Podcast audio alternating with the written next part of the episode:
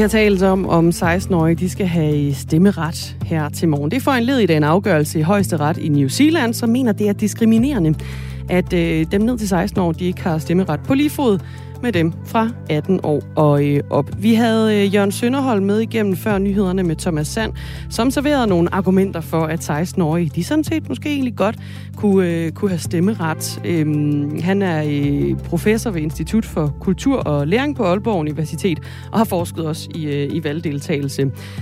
I har også puttet ind med argumenter. Vicky for serverer øh, modargumenter øh, i hvert fald ja. her på sms'en og skriver, hvad med generel livserfaring? Arbejde, skat, egen bolig, regninger, egen brug af sundhedsvæsenet. Det har en 16-årig ikke. Lige nu er det klimaet, de stemmer for, hvilket også er fint, men hverdagslivet vil de ikke kunne tage en rationel beslutning om, skriver Vicky. Dan han skriver, hvordan bliver 16-årige påvirket af valg? De bliver måske 10% påvirket. Deltidsjob på en søndag er ikke nok til at få lov til at stemme, skriver Dan. Og det var jo egentlig en af argumenterne fra, fra Jørgen Sønderholm, det her med, at unge, som jo for eksempel sidder i kassen ved Coop, som han nævnte som eksempel, de betaler jo også indkomstskat, så skal de ikke have en eller anden form for mulighed for også at være med til at stemme om, hvordan de penge, de så skal, skal forvaltes. Og så er det andet jo det her med, jamen, de lange linjer, klimaet. Det er jo i hvert fald de unges argument. Vi talte med øh, Montgomery, de Montgomery, Salma. Øh, Salma de Montgomery i går, som siger, at jamen, det her, klimapolitikken, det er jo også den rammer om mange, mange, mange år. Det er ikke i høj, lige så høj grad de, øh, de ældre. Så længe man ikke er øh, myndig og dermed kan bestemme over sit eget liv, så kan man ikke bestemme over andres liv via et valg, mener Kenneth Fischer. Men der er også en enkelt, der synes, at det måske ikke er så dum en idé, det her med lavere valgretsalder. Ja, det er Martin fra Valby. Øh, man kan komme i fængsel som 16-årig, skriver han. Så hvis man er moden nok til at spille den med voksne kriminelle, så er man vel også moden nok til, at samfundet skal høre en stemme. Hilsen Martin fra Valby. Han er snart 33 år, skriver han. Det er en uh, interessant debat. Dejligt, de stempler, dejligt, de stempler ind i den, og uh, bliver endelig ved med det på 1424. Vi uh, stempler også ind i den igen senere på morgenen, nemlig klokken kvart over otte, hvor vi skal høre fra både Lars Bøge Mathisen fra Nye Borgerlige og Leila Stokmar fra Enhedslisten. De er ikke enige om, hvorvidt det her er en god eller en dårlig idé. Ja, Lars Bøge Mathisen, han synes, det er en uh, dårlig idé, og Leila Stokmar synes egentlig godt, at uh, 16-årige de kunne få stemmeret, også her hjemme i Danmark. Det er Radio 4 morgen. Du med til. Anne Philipsen og Dagmar Eben Østergaard. Klokken er 8 minutter over syv. Et hvert land har nogle kulturskatte. Noget, der fortæller om landets historie. Herhjemme der har vi jo klenodier som øh, guldhornene, eller ægtvedpigen, eller tollundmanden. Og den slags kan man øh, finde på vores museer rundt omkring. Men i Nigeria, der er dele af kulturskatten gennem historien blevet plyndret og efterfølgende blevet udstillet i udlandet. Og derfor så har Nigeria i samarbejde med museer i USA lavet en database, der viser, hvor mange af landets plyndrede skatte, som i dag befinder sig i den vestlige verden. Det skriver politikken. I alt er der tale om 5.000 stjålne genstande, og fem af dem er udstillet på Nationalmuseet her i Danmark. Godmorgen, Christian Sune Pedersen. Godmorgen forskningschef på Nationalmuseet. Hvorfor har I stjålne genstande til udstilling på Nationalmuseet? Altså det har vi jo, øh, fordi der har været en helt anden tid. Øh, genstandene kom til Nationalmuseet i 1899, og det var på et tidspunkt, hvor der slet ikke var de forestillinger om museumsetik, som der er i vore dage. I vore dage er der internationale konventioner, der regulerer, øh, hvad for nogle, noget kulturarv, der må skifte land, om man så må sige. Øh, og i det hele taget, så er der jo en helt anden fokus på etik i dag. Det var der ikke dengang. Der var tværtimod en... Øh, eller ikke tværtimod, men altså, der var en, en, øh, en vis konkurrence mellem museerne om at få fat i de meget prestigefulde genstande, der cirkulerede, og, og, og, de, og de her øh, Benin-bronzer, som vi taler om, var altså noget, der på en eller anden måde var kommet i meget høj kurs i, øh, i, øh, i den vestlige verden. Hvad er det for nogle konkrete nigerianske værker, I har? Jamen, vi har fire øh, bronzeskulpturer, eller, eller bronzestykninger, som øh, stammer fra øh, øh, paladset i Benin City. Og Benin City, øh, for nu at, at, at fjerne enhver forvirring, så Benin City, det ligger i Nigeria og ikke i landet Benin. Øh, men der lå et stort kongedømme, som blev øh, angrebet af en, øh, en større engelsk hærstyrke i øh, 1897 i februar. Og, øh, og det var meget voldsomt og blodigt, øh, og hoffet blev slået ned, og, og de her øh, øh, mange, mange kunstgenstande blev fjernet fra øh, fra paladserne, som de prydede på det her tidspunkt og, og bragt til Europa. Den øh, nigerianske kulturarv blev altså stjålet af britterne tilbage i øh, 1897 under nogle ret blodige omstændigheder, hvor en øh, straffeekspedition angreb netop Benin City, som du øh, er også inde på her, Christian Sune Pedersen, som i dag ligger i Nigeria, og tog alle byens kunstgenstande og bragte dem til Storbritannien. Og siden er de blevet solgt til øh, blandt andet Nationalmuseet. Tidligere har øh, Nationalmuseet tilbageleveret omkring 35.000 kulturgenstande til Grønland, og i øh, 90'erne leverede museet også et tatoveret Maori-hoved tilbage til New Zealand. Og så sent som i år har Nationalmuseet også afleveret en samisk tromme tilbage til Norge, som tilhørte en shaman, der mistede livet i dansk fangenskab. Christian Sune Pedersen, øh, nu er du selv inde på, at det her det foregik jo i en helt anden tid øh, for mange år siden. Er tiden så inde nu til at aflevere de her stjåle nigerianske værker tilbage? Altså måske skal jeg lige sige, at det er jo et politisk beslutning. Altså vi er, det er ikke Nationalmuseet, der bestemmer, men hvad, øh, tænker hvad der skal du om tilbage. Det? Men, men jeg tænker, at man kan sige, at hvis der kom et krav fra øh, Nigeria, så, så ville den her historie jo veje tungt i, i den indstilling, vi vil skrive. Øh, vi orienterer os generelt meget mod den europæiske og internationale museumsverden og følger med. Øh, og ligesom, ligesom så mange andre, så vil vi jo også kigge meget på, på, øh, på den her historie, øh, genstandene har haft, øh, siden de forlod paladset. Så, øh, hvad hedder det, så det ville i hvert fald være en del af vores overvejelse. Og, og, og mere præcis kan jeg ikke sige, fordi jeg kan jo ikke, jeg kan jo ikke foregribe, hvad ministeriet vil svare. Men hvis nu du blev spurgt af ministeriet, hvad du tænkte om den her beslutning, eller om du tænkte, det var en god idé at levere de her stjålne genstande tilbage, hvad vil dit svar så være? Altså, principielt kan jeg jo ikke så, så godt sidde og sagsbehandle via pressen, men jeg vil sige, at det vil veje meget tungt i det svar, vi vil komme med, øh, hvad det var for en proveniens genstanden havde. Og hvad betyder det sådan med andre ord? Jamen, det betyder, at, at det, vil, det vil, altså, når vi, det kan jo være, altså, når vi får en henvendelse og krav om tilbagelevering, så har vi en lang række kriterier, som kan veje mere eller mindre tungt. Og et af dem er, Øh, altså det her med, er der en, et, på en eller anden måde en problematisk historie forbundet med, at genstanden er kommet til museet. Og det er der her. Så det vil bonge ud, og det vil blive et, et, et argument, der vil tale for tilbagelevering. Om der kan være argumenter, der taler den anden vej, ved jeg ikke, men man kan sige, at der er i hvert fald et tungt vejende argument her. Køber I øh, også den dag i dag stjålne genstande på Nationalmuseet? Nej, altså som sagt, så, så øh, vi følger jo øh, konventionerne øh, og, og, og, og den øh, internationale museumsetik, så det kunne vi aldrig drømme om øh, i vores dage. Det er i det hele taget meget lidt, vi, sam, vi, øh, vi øh, indsamler. Øh, øh, eller det, det vi indsamler er jo primært fra Danmark, øh, og, og, og, og er vi opmærksomme på noget af stjålen, så kunne vi jo aldrig drømme om at erhverve det. Hvordan ville processen være, hvis øh, altså, vil, vil Nigeria i princippet kunne komme og sige, vi vil gerne have de her genstande tilbage, eller hvordan fungerer det, når øh, lande øh, beder om at få tilbageleveret ting, der øh, i sin tid har været stjålne genstande? Ja, det er, det, er, det er typisk sådan, at det kommer fra en, øh, en institution, eller, eller et, et, et land, eller måske en enkelt person, kan det også være i nogle tilfælde, der kommer et krav udefra.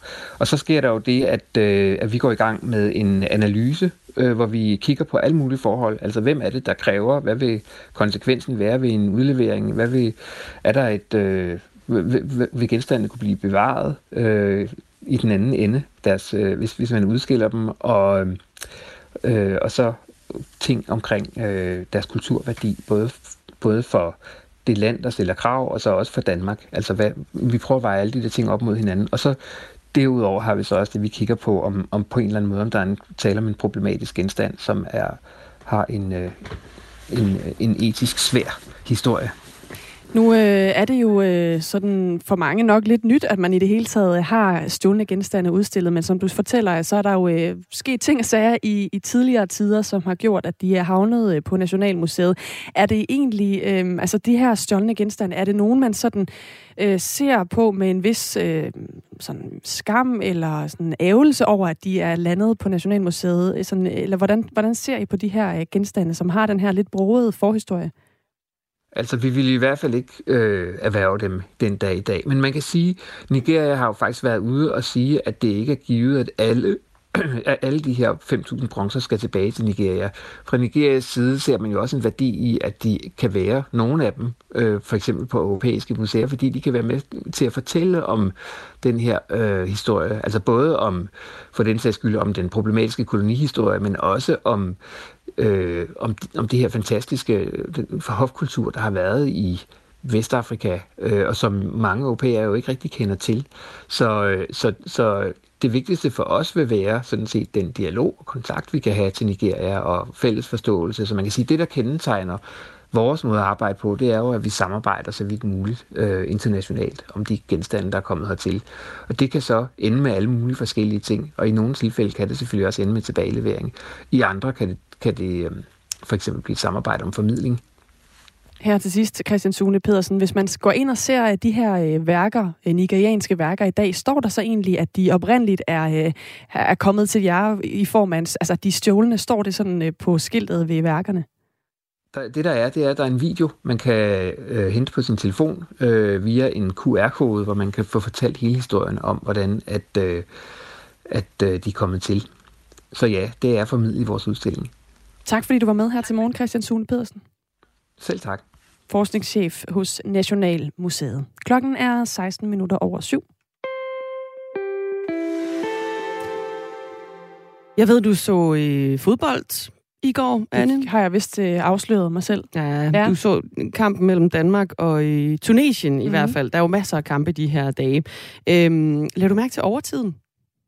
Ja, og det har jeg lagt mærke til ved øh, alle de kampe, der nærmest har været spillet. Ikke at jeg har set dem alle sammen, men også når man har hørt øh, referater og sådan noget de er jo ekstremt meget overtid, der bliver lagt på.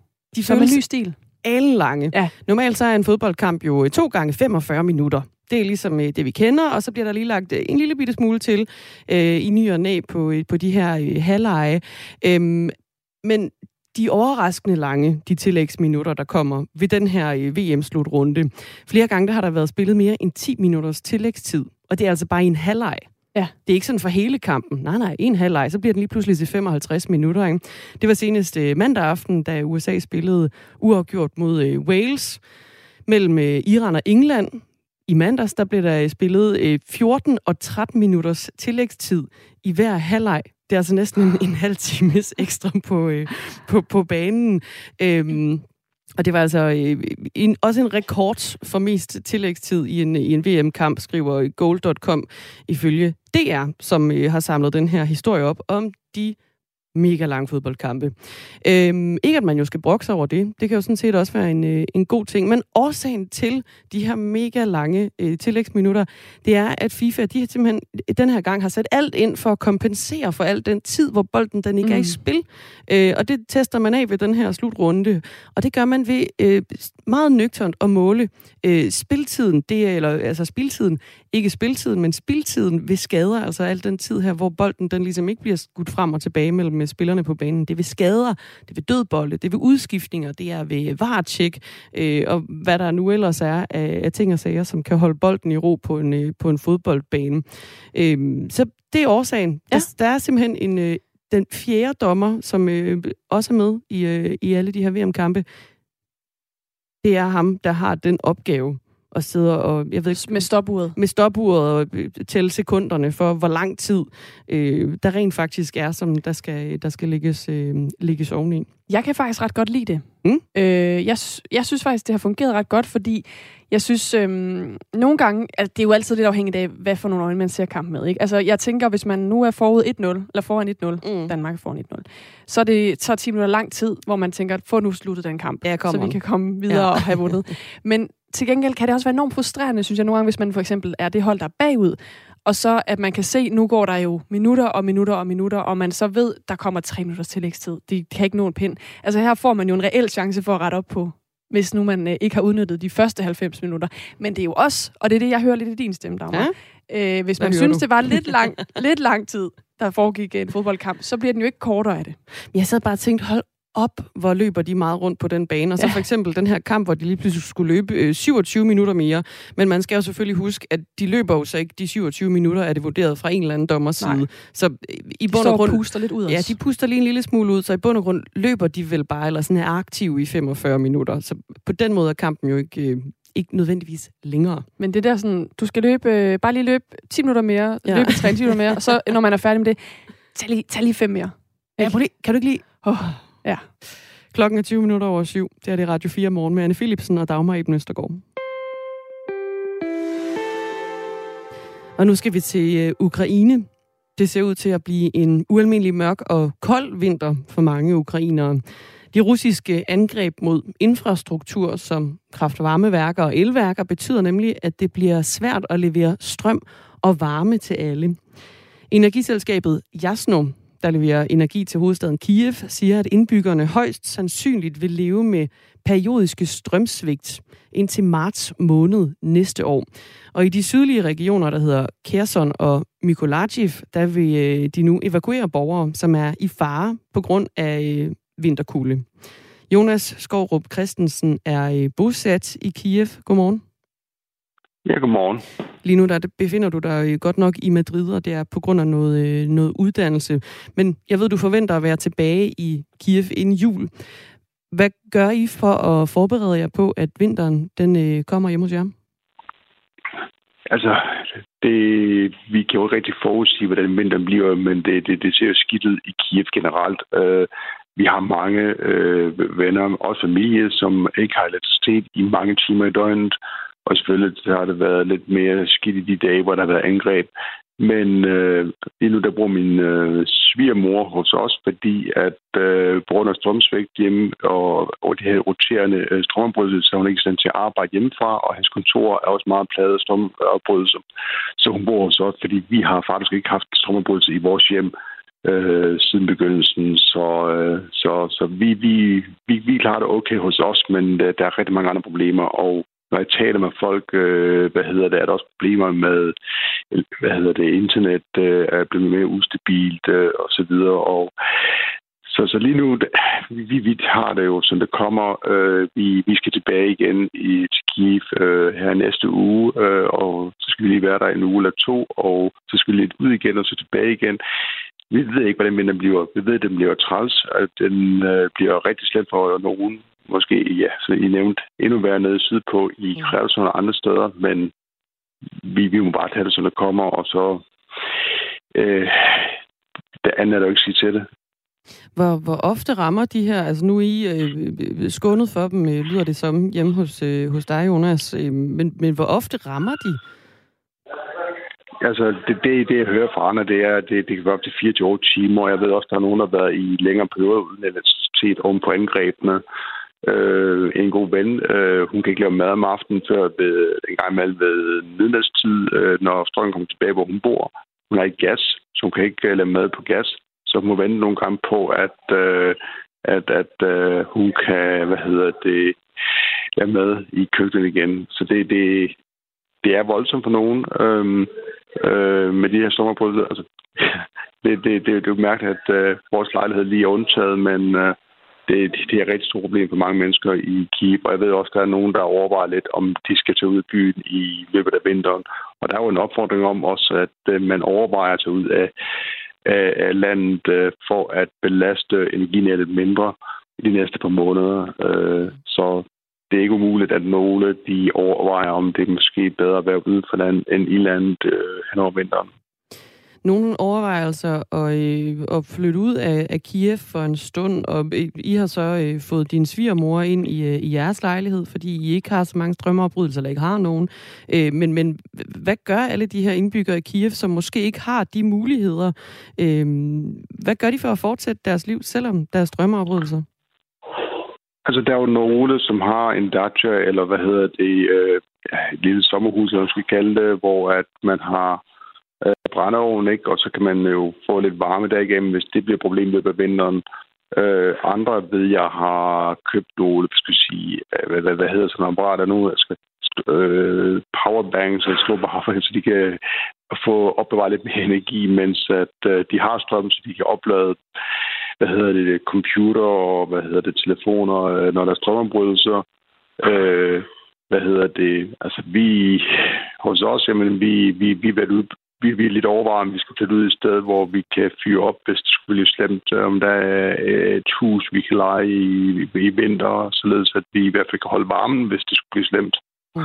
Øh, altså, det, det, det er lidt forskelligt, hvad folk gør. Der er også nogen, der, der har øh, kigget efter generatorer øh, for at kunne få lidt se på andre måder. Øh, så det, det, det er meget forskelligt, hvad folk gør, men, men, men igen, jeg tror, folk de, de ser tiden an. Øh, og det, det er jo forfærdeligt på mange andre måder, fordi uden strøm, så er det svært at holde gang i en økonomi. Øh, og det er jo en økonomi, der stadigvæk er, altså, den, den, den er hårdt ramt. Jeg tror, vi, vi man taler om 40 procent øh, øh, nede i forhold til fyrkrigen. Øh, og for at forestille, hvordan der er forretning i Ukraine uden strøm, mm. det, det er op ad bakke. Så, så der er også den dimension, at øh, der er rigtig mange mennesker, som i forhånd enten mister deres arbejde eller er gået ned i løn, samtidig med at alting bliver dyrere, og nu står vi over for en vinter og måske længere uden øh, øh, muligheden for rent faktisk at effektivt køre en forretning mm. øh, på grund af strømafbrydelser osv. Og russiske missilangreb, de er jo de seneste uger gået målrettet efter infrastruktur, som for eksempel øh, strøm- og varmeforsyning. I sidste uge der fortalte den ukrainske præsident Volodymyr Zelensky i sin daglige videotale, at 10 millioner ukrainer de øh, stod uden strøm. Øh, hvilket pres ligger det på ukrainerne, at russerne de ser ud til at gå målrettet efter strøm- og varmeforsyning? Jeg tror, der er to ting her. Man forsøger at afpresse befolkningen, hvilket ikke rigtig ser ud til at lykkes. Øh, det, der er ikke noget, der tyder på.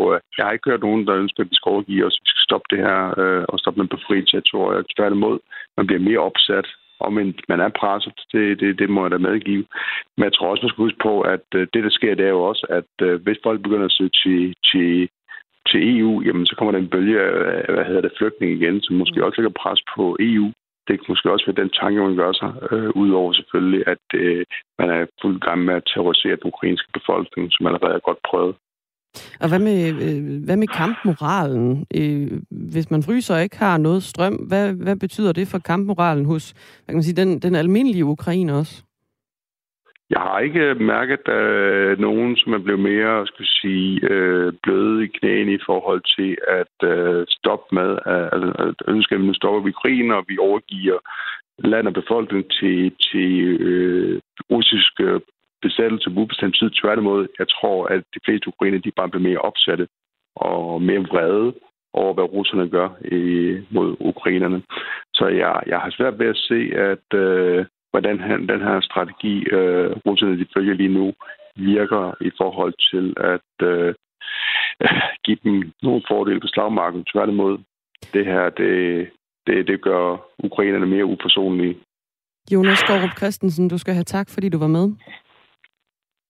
Det var så let. Bosat i den ukrainske hovedstad Kiev. Lige nu befinder han sig godt nok i øh, Madrid, men kommer altså tilbage igen til øh, Kiev i jul. Forud for øh, landskampen mellem Danmark og Tunesien i går, der var der jo meget snak om øh, regnbuefarvet armbind. Åh oh ja. Det blev der ikke noget af. Men regnbuen kom på en anden måde. I himlen? Det skal jeg ikke kunne sige. Det kan sagtens være. Jeg ved ikke, hvor meget det regner jeg tror, at der skal lidt mere øh, Katar. Nej, ja. præcis. Men til gengæld så mødte Danmarks tidligere statsminister Helle thorning Schmidt op på stadion i Katar. Ah ja. Iklædt en blå jakke, hvor der også var regnbuestriber på øh, ærmerne. Og det er jo øh, regnbuestriber, som er et symbol på LGBTQ plus rettighederne, som hun altså øh, havde øh, på en eller anden måde formået at få øh, på tøjet og få lov at komme ind med. For man har jo også hørt om historier med folk, der øh, har øh, regnbueflag og lignende på tøjet, som ikke får lov. Ja, er, der, er der noget om, hvordan det lykkedes hende at komme ind med regnbuer på armene? Nej, altså jeg ved, hun er med til VM som formand for DBU's Governance- og Udviklingskomité. Så jeg ved ikke, om, øh, om det er noget med stjernerne på skuldrene. Mm. Det er et gæt, jeg aner det ikke. Muligvis. Nej. Øhm, men i hvert fald så øh, er det også et billede, der sådan er gået lidt rundt øh, på de forskellige medier, at hun øh, kommer gående og øh, altså har den her jakke på, som jo øh, i hvert fald er en øh, lille stikpille, måske skal det tolkes sådan i hvert fald, til dem i FIFA, der sagde, at man ikke måtte spille med regnbuefarvet øh, armbånd, armbind på øh, ærmet, hvis man var anfører på de europæiske hold, der godt gad det. Ja, man kunne godt antage det som en lille stikpille. Det er, hvordan man ser på det.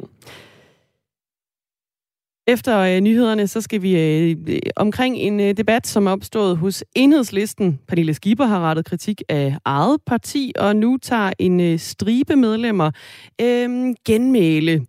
De går i rette med den her øh, tidligere politiske frontfigur i et nyt debatindlæg. De kalder det malplaceret, når øh, Pernille Skipper giver Partidemokratiet skylden for et dårligt valgresultat. Vi taler med Benny Dahl, hovedbestyrelsesmedlem i Enhedslisten, efter nyhederne med Thomas Sand.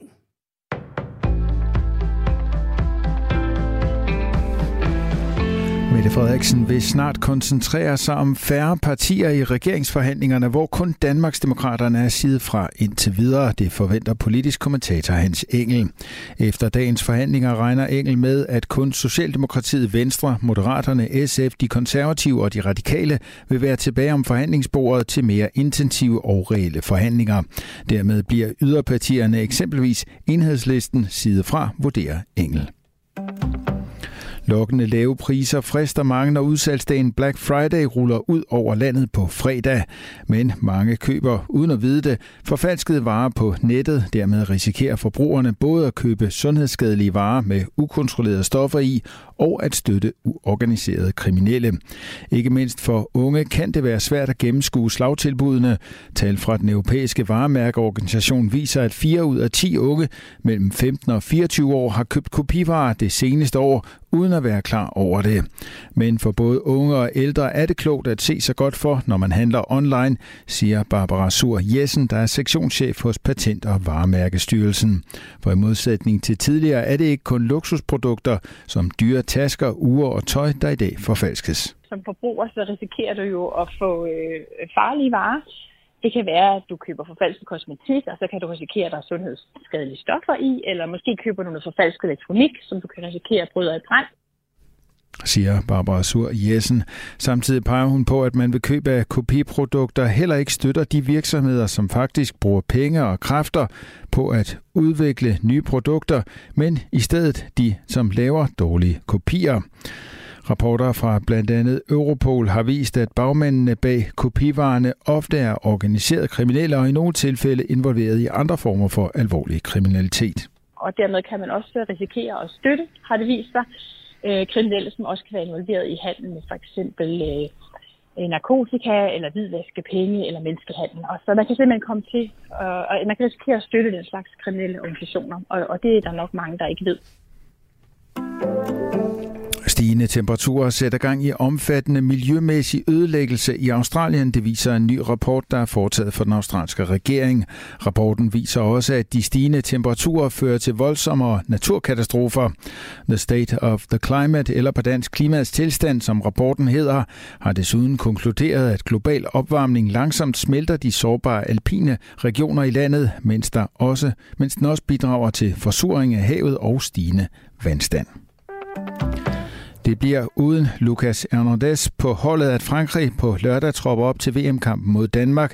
Forsvarsspilleren udgik med en skade efter 13 minutter af gårdsdagens 4-1-sejr over Australien, og her til morgen fik han en kedelig besked. En korsbåndsskade i det højre knæ, betyder, at han misser resten af slutrunden i Katar, skriver Frankrigs fodboldforbund på Twitter. De forsvarende verdensmester åbnede VM med en sikker sejr over Australien, selvom de kom bagud i kampens begyndelse. Adrian Rabot udlignede, før der var spillet en halv time, mens Olivier Giroud med to mål og Kylian Mbappé med et enkelt skød australierne i sænk. Danmark går ind til lørdagens møde med et enkelt point i bagagen efter 0-0 mod Tunesien skyet og diset med lidt regn og finregn rundt omkring, og nok især i den vestlige del af landet. Vi får temperaturer op mellem 3 og 6 graders varme og jævn til frisk vind fra sydøst, ved kysterne stedvis hård vind.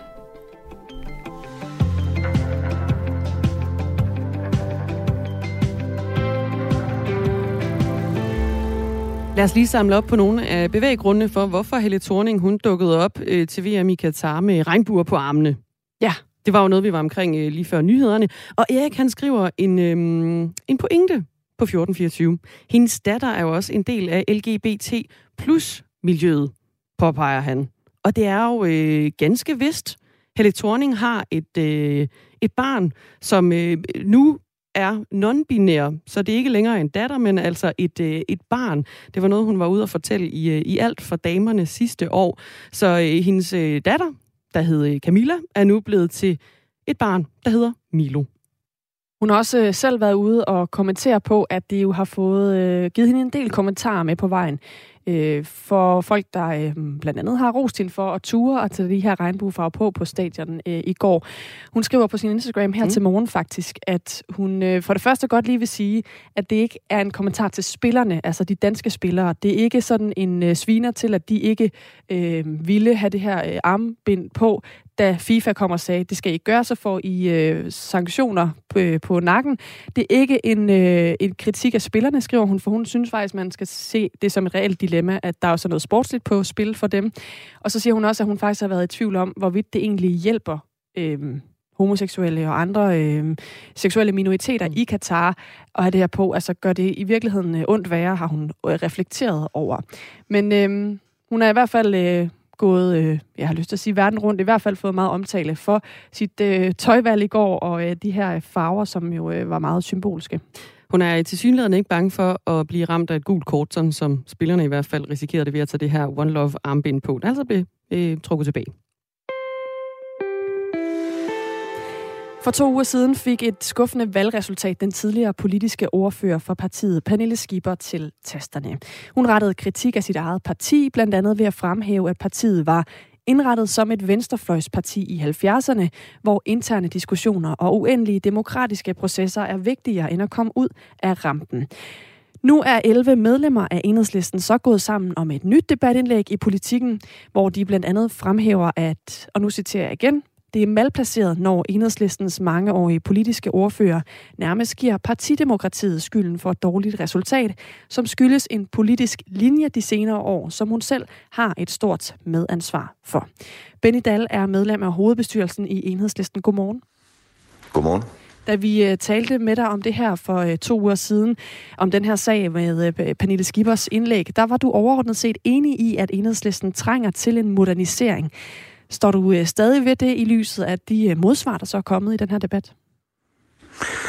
Ja, det gør jeg. Nu har jeg læst de 11 øh, partimedlemmers indlæg, og jeg er stadigvæk øh, enig med Pernille og uenig med dem, med de 11, der skriver her det seneste indlæg.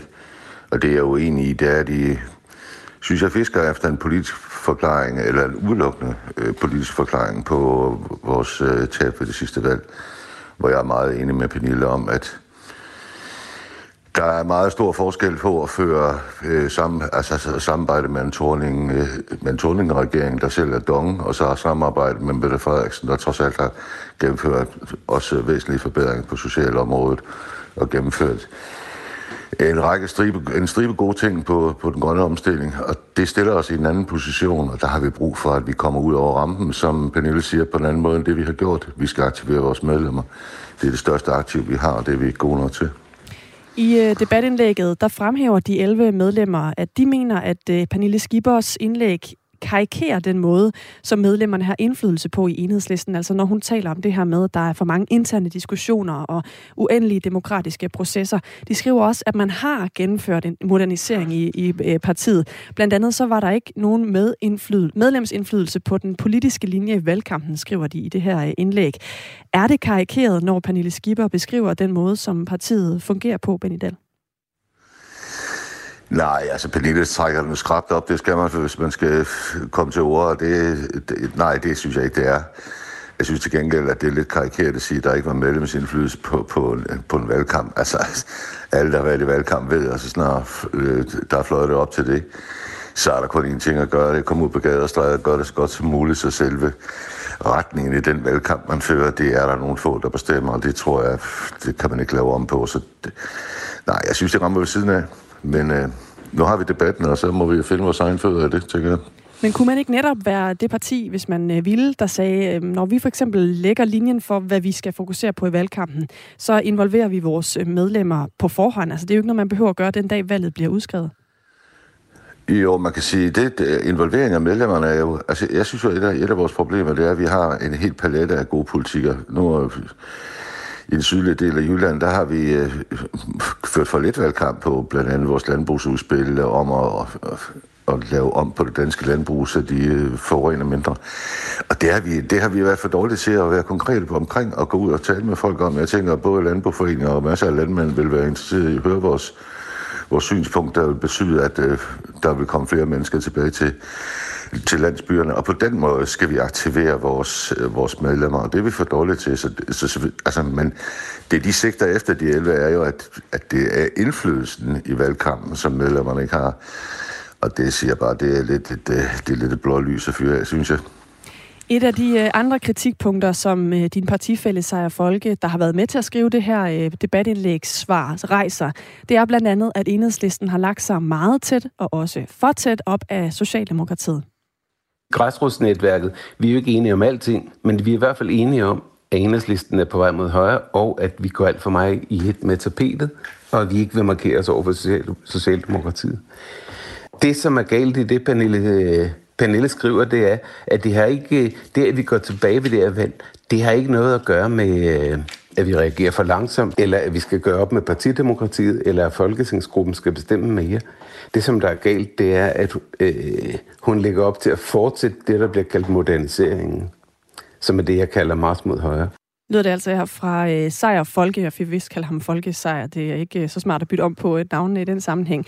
Benny Dahl, ho- by, øh, byrådsmedlem for Enhedslisten i Kolding og også hovedbestyrelsesmedlem i Enhedslisten. Er du enig i den kritik, der bliver fremført her, også i forhold til den politik, Enhedslisten har ført? Nej, nu er jeg lige ret der. Tidligere byrådsmedlem i, Enheds, øh, i Kolding, men øh, øh, jeg siger bare, øh, det, som jeg talte tidligere, så er det, så er det jo kæmpe stor forskel på at være øh, samarbejde med Helle Thorning og K1-regeringen, øh, der jo virkelig var på en højere orienteret og højere liberal øh, økonomisk politikkurs, og så med Mette Frederiksen, der trods alt har haft et andet sigte.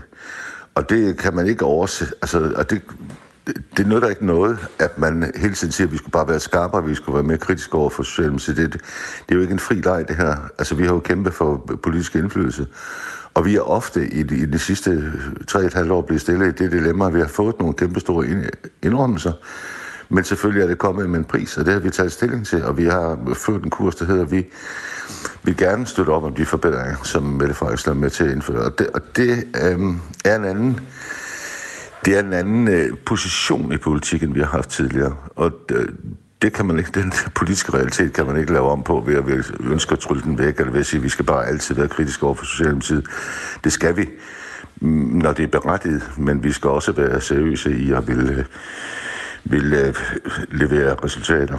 Og, og det, den, den debat, synes jeg ikke øh, har noget som helst at gøre med, hvordan vi indretter vores parti til at være et effektivt parti og hvordan vi indretter vores organisation, det, det, jeg, jeg kan ikke lige se øh, parallellen. Det, som øh, de påpeger i det her indlæg, er jo blandt andet, at øh, de mener, man har set en, øh, eller de har set en hidtil uset højredrejning i indvandrer- og flygtningepolitikken, uden at enhedslisten har vist noget klart alternativ. De nævner også øh, nogle andre øh, besparelser og velfærdsforringelser, som de ikke mener, at øh, man øh, fra enhedslistens side ligesom har gået hårdt nok op imod. Altså, det ene udelukker vel ikke det andet, Benny Dahl. Man kan vel godt øh, søge indflydelse, få indflydelse på de ting, hvor man er enig, og så melde klart ud på de områder, hvor man er uenig i den retning, øh, regeringspartiet ligger. Ja, det kan man. Man skal bare kende konsekvensen. Hvad er den? Og konsekvensen, ja, konsekvensen for eksempel på, under, øh, på udlændingepolitikken, hvor jo hele højrefløjen øh, plus Socialdemokratiet er enige om en stram kurs. Konsekvensen ved at sætte foden ned over for... Øh, den tidligere regering, altså Mette Frederiksen regering, på det, på det punkt, hvilket vil være helt berettiget, fordi det er en vanvittig kurs, de fører. Prisen for det vil være, at man får en højere orienteret regering, måske. Ikke? Og, og, og den risiko skal... Ja, det, det kan vi jo se. Vi kan jo se, hvor tæt vi var på øh, ved valget nu, at det, at det, var, at det var enden af det. Man skal, jeg, det. Mit synspunkt er, man skal kende prisen af den regering, man vælger, som man er utilfreds med på, på blandt andet udlændingeområdet, også på andre grundlæggende områder, hvor vi er uenige med Socialdemokratiet. Når man vælter den, løber man en kæmpe risiko Men behøver for man noget at, andet, der er værre. at vælte den? Kan man ikke også bare i tale sætte tydeligt, altså blandt andet det, der bliver nævnt i, i debatindlægget her fra de 11, det er øh, også nogle uklare udmeldinger i forhold til hele spørgsmålet om et udrejsecenter i Rwanda for eksempel. Det er jo ikke nødvendigvis, øh, som jeg i hvert fald læser det her indlæg, en efterlysning af at vælte regeringen, men nærmere af at være skarp i retorikken, når der er noget, man som parti ikke er enig i? Jo, det skal det være. Det synes jeg også, vi har været. Øh, jeg synes også, vi har været skarpere, og det kan, ja, det, altså, det, den kritik kan man altid komme med. Jeg synes også, vi kan være skarpere, hvis vi kan komme til ord i øvrigt. Øh, men altså, det, selvfølgelig skal man være skarp, når man, når man er uenig, men i sidste ende, altså i sidste ende, så skal man også være klar til at tage konsekvenserne af den øh, kritik, man rejser. Og det, det, det, skal man, det skal man have i sin hukommelse, når man, når man øh, er skarp i sin kritik. Men det, altså, vi kan sagtens være skarpere på en helt stribe områder. Vi har også forsøgt at være skarpe i, i valgkampen på den grønne omstilling, fordi vi synes, det går for langsomt. Hvor heldig var vi med at komme ud med det budskab, det er svært at vurdere. Og, det, og sådan er det at være et kritisk venstreorienteret parti. Det kan nogle gange være rigtig svært at komme afsted med sin kritik af andre, fordi det måske også øh, er andre medier og andre betragtet som irrelevant, øh, fordi vi har de mandater, vi har. Så det er da noget, vi skal slås med. Tak fordi du ville øh, være med her til morgen igen, Banidal. Ja, tak, tak. Hej. Hej, hovedbestyrelsesmedlem i Enhedslisten.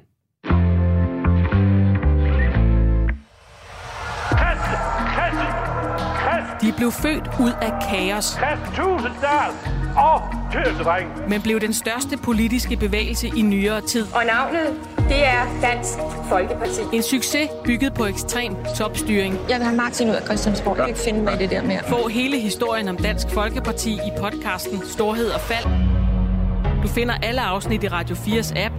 Radio 4 taler med Danmark. Lige om øh, et par minutter, så skal vi have Bjarne Overmark med her i Radio 4 Morgen. Han er medlem af byrådet og socialudvalget i Randers Kommune, valgt for øh, det, der hedder beboerlisten. Og øhm, en ny tiltale får ham øh, til at tage en sag op, der handler om en kvinde, som er tiltalt for bevidst at have givet beboere på et plejehjem forkert og øh, farlig medicin. Hun er øh, tiltalt for drab også drabs forsøg. Det er en af de historier, som øh, kyndige journalister her på Radio 4 Morgen har arbejdet på at få hjem her til morgen. Det er altså lykkedes, men øh, Nikolaj Dupont, I er øh, stadig i gang. Hvad øh, arbejder I på nu? Vi prøver stadig at kigge lidt rundt og, og ringe lidt rundt, og en af de historier, som, som fylder lidt ud i, øh, i mediebilledet, som også er rigtig spændende at springe på, og det har vi gjort det er øh, historien om et øh, økonomisk tilskud, som de fattigste børnefamilier her i landet har fået. Det har været en midlertidig ordning, fordi der har været ret meget øh, rod i økonomien, kan man sige. Der har været krise og corona og det ene og det andet. Øhm, og den her check, den står til udløb efter nytår. Så den skal forhandles igen, den her ordning øh, i Folketinget. Og det har været lidt svært, fordi der har været et valg, og der har været øh, der er stadig ikke nogen regering.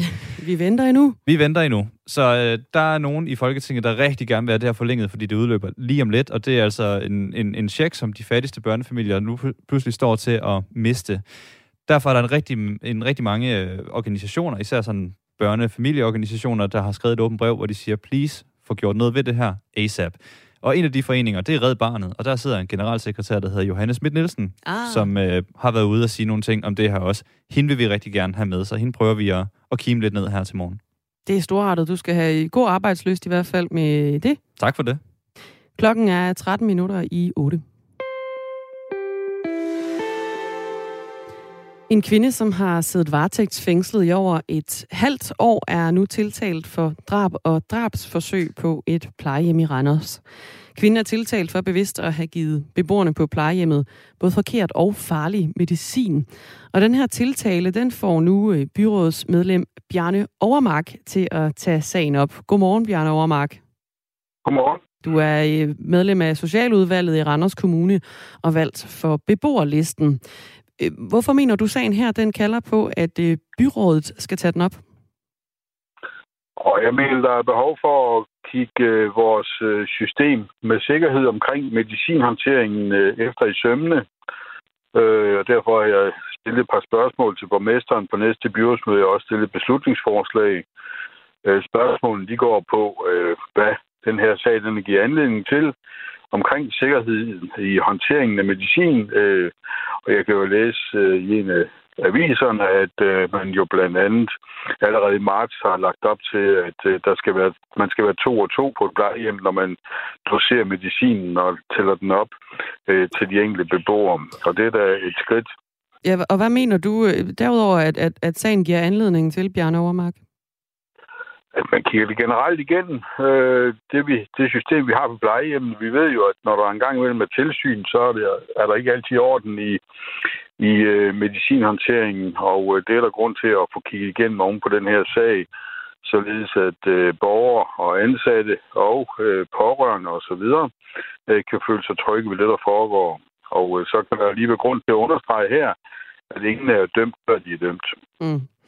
Øhm, sagen, hvor en kvinde nu er tiltalt, øh, tager sin begyndelse den 14. marts, hvor Østjyllands politi indleder en efterforskning af en række mistænkelige indlæggelser fra plejehjemmet.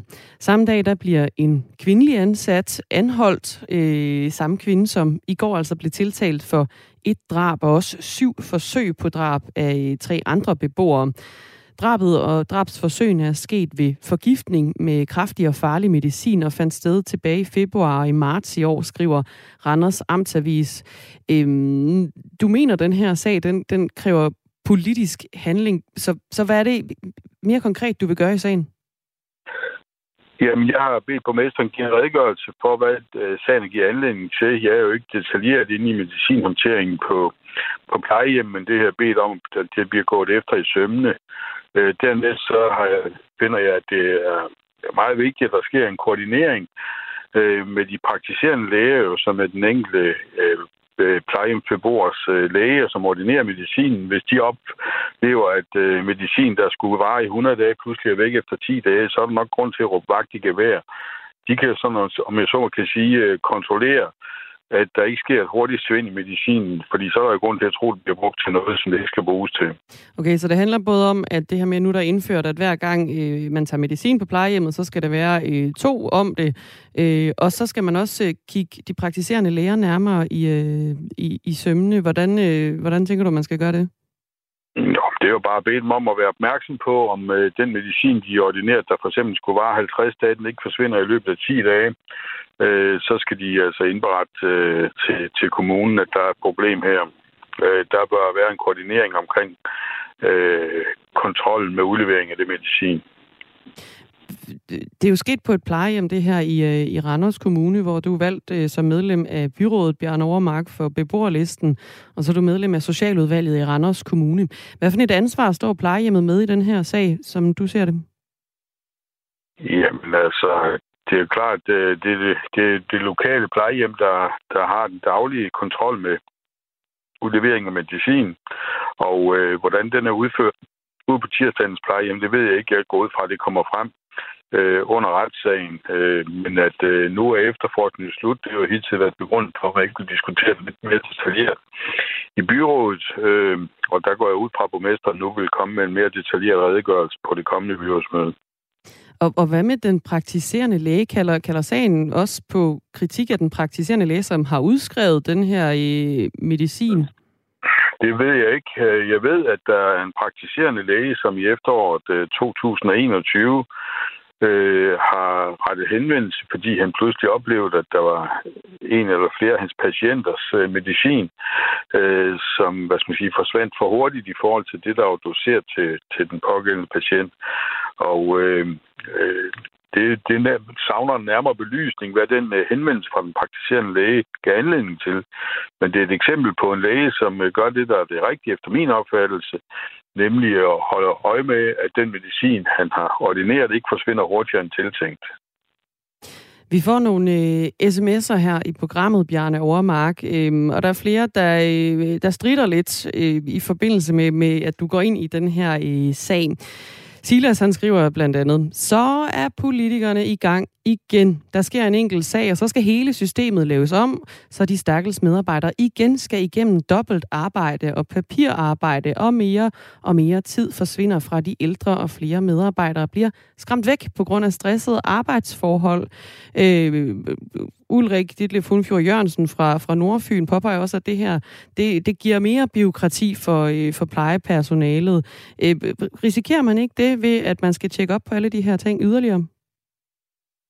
Jo, det kan man da godt sige, men omvendt så er der nok ikke nogen, der ønsker, at der ikke skal, hvad skal man sige, være sikkerhed omkring medicinhåndteringen. Øh, det kan jeg ikke forestille mig. ikke nogen af dem, der skriver disse sms'er. De vil nok også være interesseret i, de selv eller deres pårørende, der måtte være på et plejehjem, modtager præcis den medicin, de er ordineret til, og ikke hverken mere eller mindre.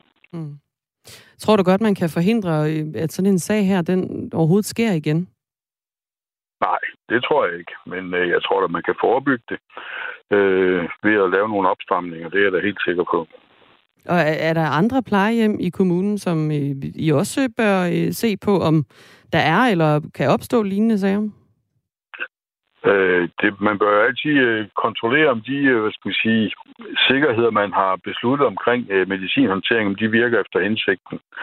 Øh, om der er, jeg tror da ikke, der er tilsvarende sager på plejehjem i andre steder, der ikke hørt om.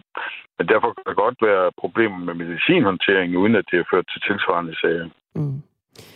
Bjørn Overmark, du skal have tak, fordi du var med i Radio 4 morgen. Det var så lidt, du. Medlem af byrådet og Socialudvalget i Randers Kommune, valgt for øh, beboerlisten. Klokken er 5 minutter i 8.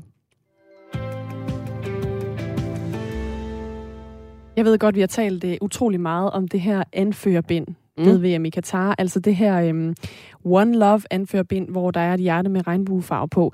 Vi talte jo meget op, om det øh, op til de kampe, der blev spillet blandt andet i går, fordi det var jo øh, der, at man øh, blandt andet fra dansk side gerne ville have haft anførerbindet på. Men det er jo også sådan, at øh, slutrunden er jo på ingen måde slut endnu, og teknisk set er der jo flere kampe. Slutrunden kunne... er jo nærmest kun lige gået i gang. Det er det, præcis. Så man kunne jo egentlig godt nå at gøre noget til nogle af de kommende kampe. Det tror jeg i hvert fald, man øh, tænker i Tyskland, eller på Tysklands landshold, fordi øh, de har øh, hos øh, det tyske fodboldforbund DFB faktisk gang med at overveje, om de vil have sagen prøvet hos den internationale sportsdomstol CAS. Mm. Det skriver det tyske medie Bild. Tyskerne mener, at øh, FIFAs trusler om, at der kunne komme sportslige sanktioner, hvis man brugte det her øh, anførerbind, at det er helt ude af proportioner. FIFA har forbudt os at vise et symbol for diversitet og menneskerettigheder. Det har FIFA kombineret med massive trusler om sportslige sanktioner, uden at specificere, hvilke trusler der er tale om. DFB, altså det tyske fodboldforbund, undersøger, om det er lovligt. Er der en øh, repræsentant fra det tyske landshold, der øh, udtaler til Bild. Og hvis øh, man vælger at gå videre med den her sag til CAS, altså den internationale sportsdomstol, så vil man faktisk øh, kunne regne med, at den vil undersøge sagen øh, og komme med en afgørelse inden for 48 timer. Uh, det er effektivt. Det er nemlig ret effektivt. det er det, der bliver kaldt en ad hoc-division, hvor man sådan tager det lidt hen ad vejen. Og øh, dermed kan man sige, de skal spille øh, i aften mod Japan-tyskerne. Det kan de selvfølgelig ikke nå at få afgørelsen til. Men teknisk set, så kan det være, når de skal spille mod Spanien senere i slutrunden, at de faktisk vil kunne få en afgørelse, der gør, at de med ro i sindet kan trække i det her anførerbind. Og hvis det sker, er det jo interessant at se, hvad gør de andre lande så? Ja. Hvad gør for eksempel Danmark, hvis det viser sig, at den her uh, trussel om sanktioner fra FIFA, den i virkeligheden ikke rigtig holder i uh, sportsdomstolsretten? I år der handler øh, VM måske lidt mindre om fodbold og lidt mere om Katar og Katars brud på menneskerettigheder, især i forhold til migrantarbejdere, kvinder og LGBTQ plus personer. Rigtig meget øh, af det er jo også bundet op i det her øh, anførerbind. Øhm, og det var jo kort før turneringens start. FIFA forbød øh, en række lande at bruge, øh, bruge det regnbuefarvede armbind. Øh, og jeg har også læst lidt op på den her historie, og jeg er faldet over øh, en artikel hos øh, videnskab.dk, som skriver, at det er et brud på FIFAs egne principper. Nå. At de faktisk forbyder det her øh, armbind. Det er noget, som øh, en kvinde, der hedder Sophie King Hill, hun er seniorforsker på University of Birmingham. Det er noget, hun skriver i en artikel på The Conversation, ifølge øh, videnskab.dk, hvor jeg har samlet øh, historien op. Og det er jo lidt interessant, at FIFA rent faktisk bryder egne principper ved at sige, ej, det her armbind, det må I ikke, øh, det må I ikke tage på. Øh, det, der sker, det er, at i 2016, der øh, optog FIFA FN's retningslinjer for menneskerettigheder. Og for to år siden, der åbnede de også en afdeling for antidiskrimination i FIFA. Øh, FN understreger diskrimination baseret på seksuel orientering, kønsidentitet, seksuel øh, orientering osv. Det er et brud på internationale retningslinjer for menneskerettigheder. Og det, så på den måde er de ligesom på, på bølgelængde med, med det her armbind. Men øh, det faktum, at FIFA har optaget FN's værdier øh, og lavet deres egen afdeling for antidiskrimination, som øh, skal forhindre det her brud på menneskerettigheder, det stemmer altså ikke overens med deres handlinger, øh, påstår hende her, øh, Sophie King Hill. Katars øh, behandling af LGBTQ plus personer virker ifølge hende til at være direkte i konflikt med de påståede værdier. Mm. Ja. Interessant. Ja. Det er en øh, saga, der ikke er slut endnu i hvert fald. Det her med det regnbuefarvede øh, bind. Radio 4 morgen er heller ikke slut endnu, på nogen som helst måde. Om fem minutter, der skal vi tale om øh, blandt andet, at andelen af etnisk danske elever i folkeskolen bliver mindre og mindre. Og det skyldes, at der kommer flere tosprogede elever ind i folkeskolen, men det betyder så også, at flere og flere etnisk danske elever forlader folkeskolen til fordel for privatskolerne. Det skriver DR med tal fra Danmarks Statistik, og det skal vi dykke ned i sammen med skoleforsker Andreas Rask Christensen. Jeg binder lige en sløjfe på øh, historien her om øh, i armbindet, og det er jo øh, netop, at det, vi skal lige huske at nævne, at de har jo også deres eget armbind. De har øh, skrottet øh, One Love armbindet, men FIFA har også deres eget armbind, som øh, de tilbyder spillerne. Der står no discrimination. Den skal man lige huske at have med i øh, mente nu klokken 8.